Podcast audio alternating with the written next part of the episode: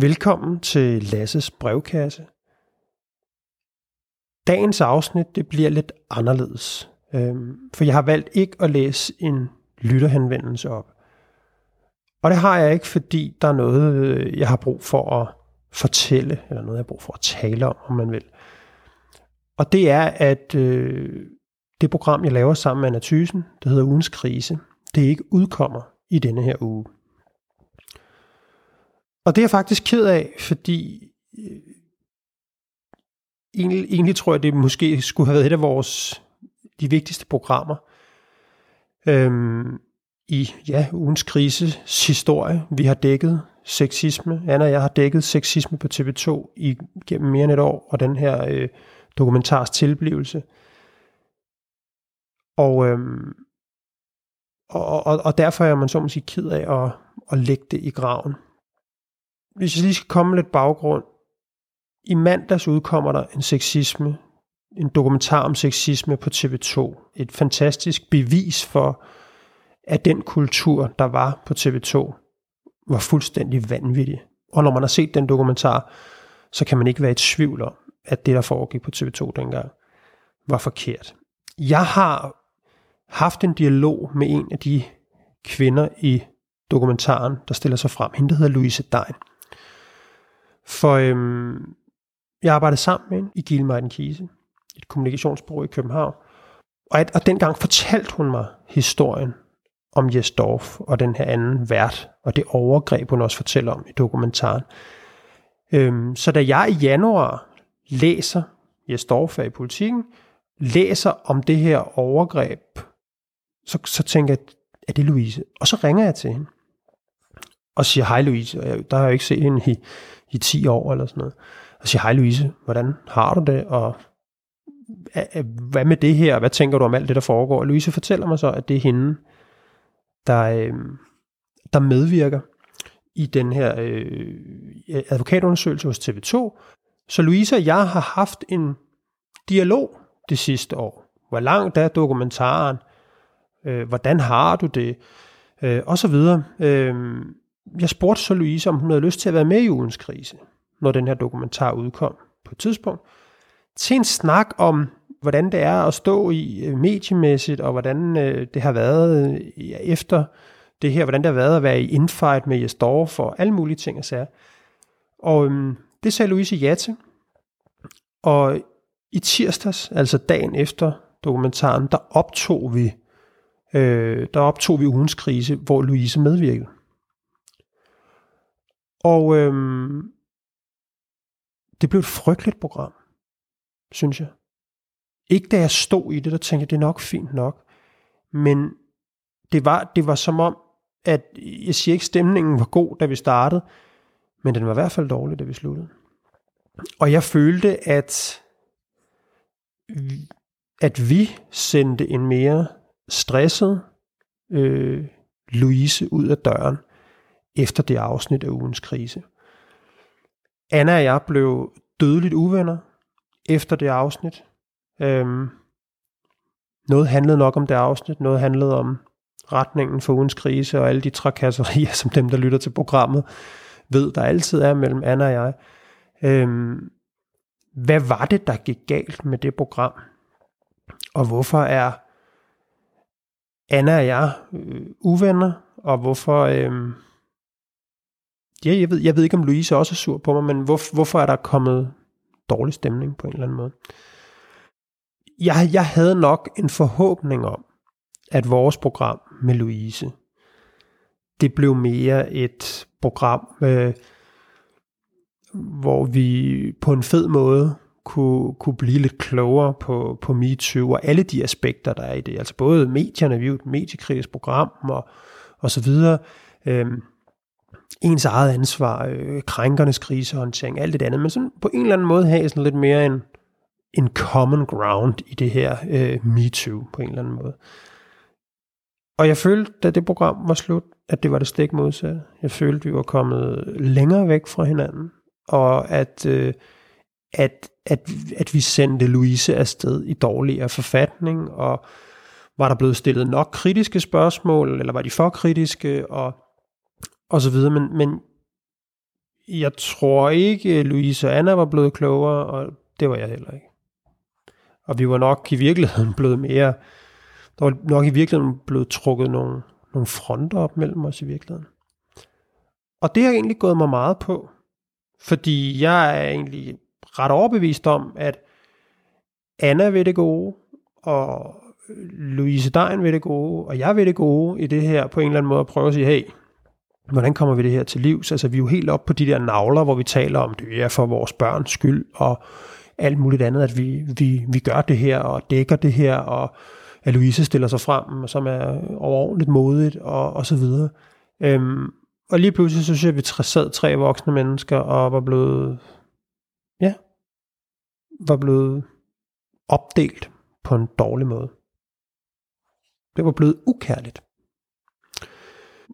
Jeg har tænkt rigtig meget over det her, og det skal jo også ses lidt i lyset af de her, de ting, der er sket de sidste par dage, hvor at Anna jo går frem og fortæller, at det er Dyrby, der til en julefrokost for mange år siden, øh, sagde til hende, du bliver aldrig til noget på T V to, fordi du er for rapkæftet, du er for gammel, og han gad ikke at knæppe hende.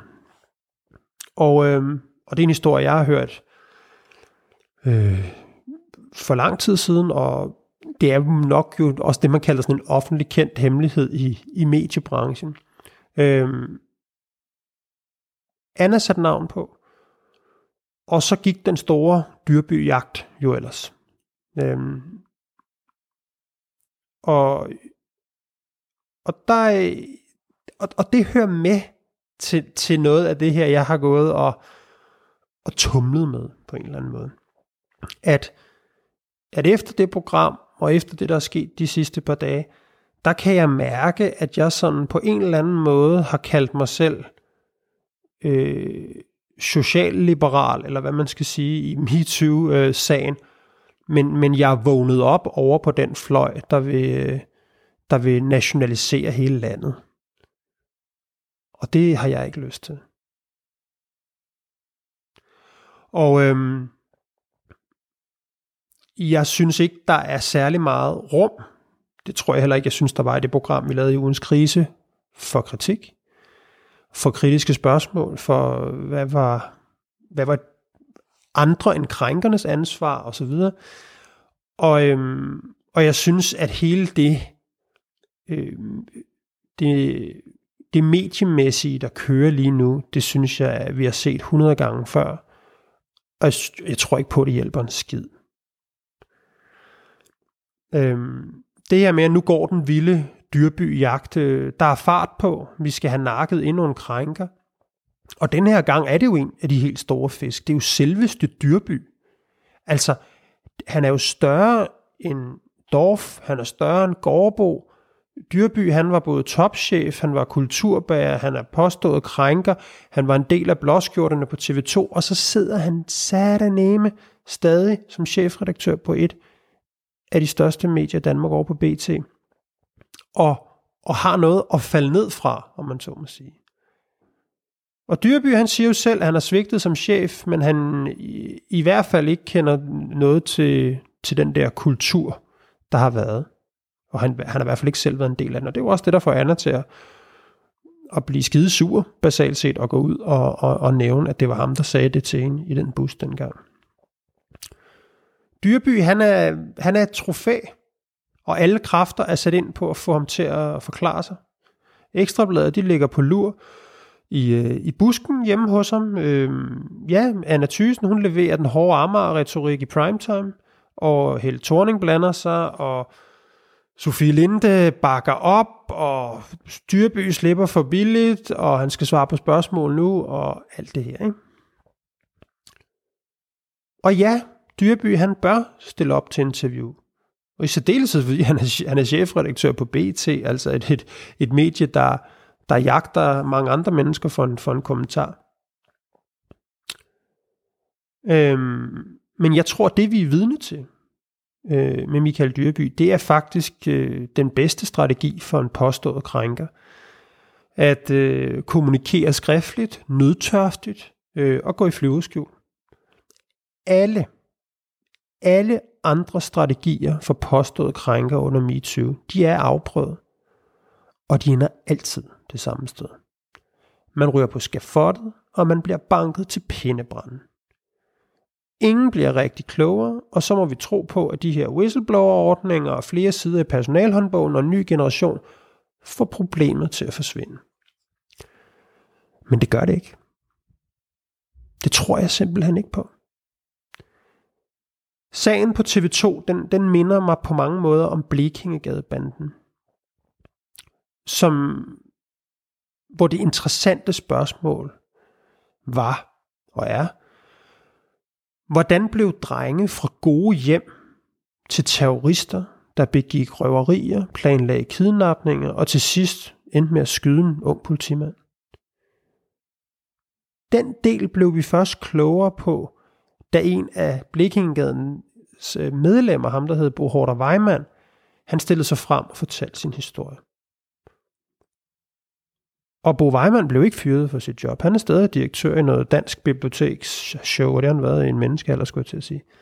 Han blev i sit arbejde. Og der blev lavet en dokumentarfilm om ham.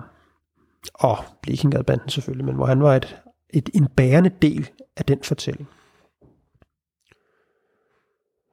Og på samme måde kan man jo også spørge sig selv om, hvordan blev ambitiøse, dygtige, sjove og på mange måder meget vellidte mandlige chefer på T V to til krænkere?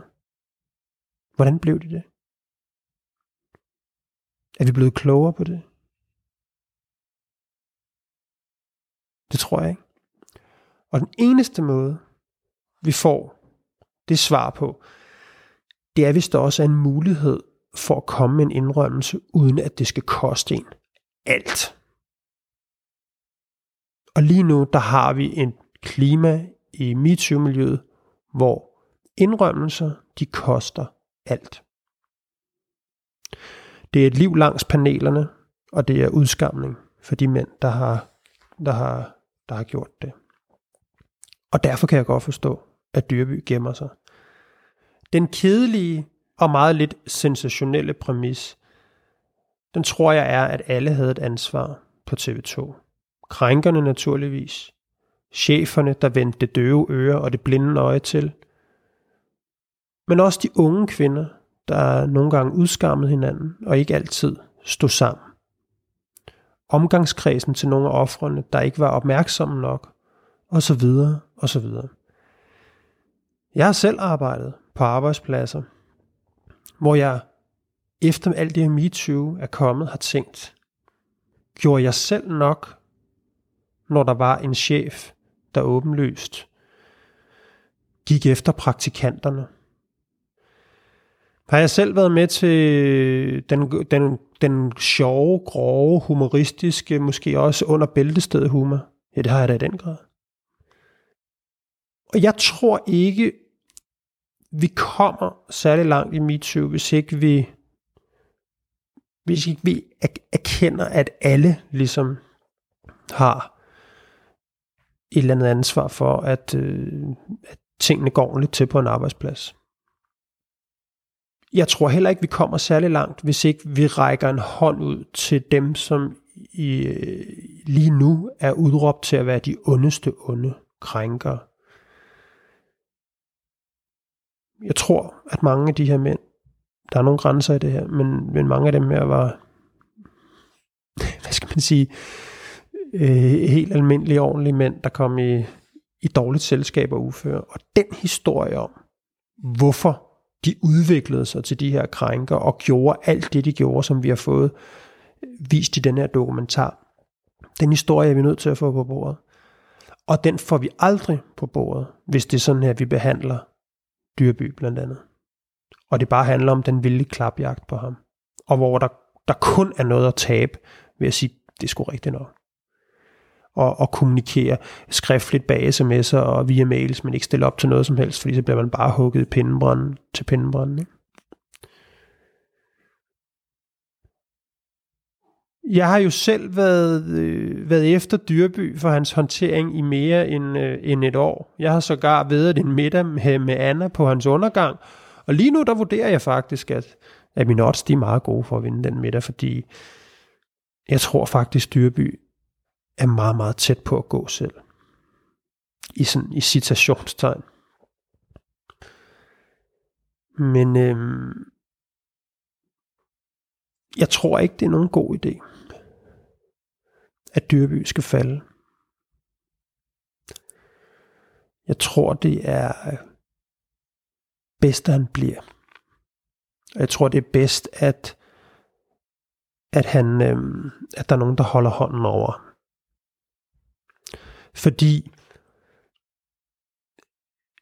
fordi han er en, hvis han selvfølgelig, altså det er klart, der er det forbehold, han er, han er nødt til at erkende noget mere, end han gør. Men der er også nødt til at være plads til det i, i debatten, at han kan komme frem og gøre det.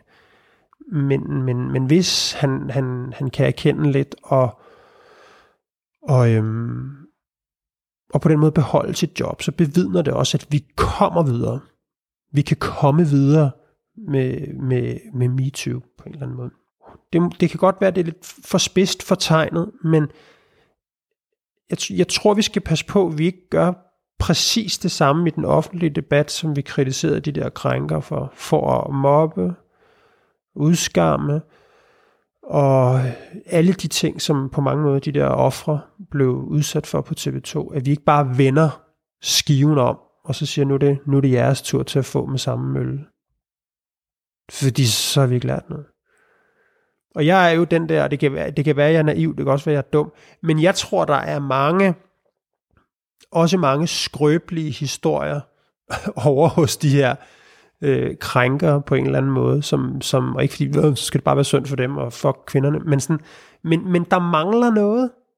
Der, der mangler et eller andet i den historie, og det narrativ, der hedder MeToo, hvor det ikke kan være rigtigt, at det eneste tilbud, der er, det er, det er nogle onde, sociopatiske svin, hele banden. De findes også, men, men langt det meste er jo, er jo noget, vi alle sammen har øh, været, været vidne til. Alt den stund, at vi har haft et arbejde. Og, og, og vi har set det. Og vi har set, hvordan nogle chefer har været, og hvordan tonen har været, og alt muligt andet. Ikke? Og, vi har, og vi har gjort for lidt. Jamen, det var sådan set det. Alt for mig i, øh, i den her omgang. Nu vil jeg prøve at få fat i Anna, og, og se, om vi kan, vi kan redde trådene, trådene lidt ud. Tak fordi du øh, lyttede med. Og øh, hvis du kunne tænke dig at skrive et brev ind til brevkassen her, så kan du skrive ind på Lasses brevkasse i et ord, snabel-a protonmail punktum com. Og du kan skrive ind om alt. Vi ses i næste uge.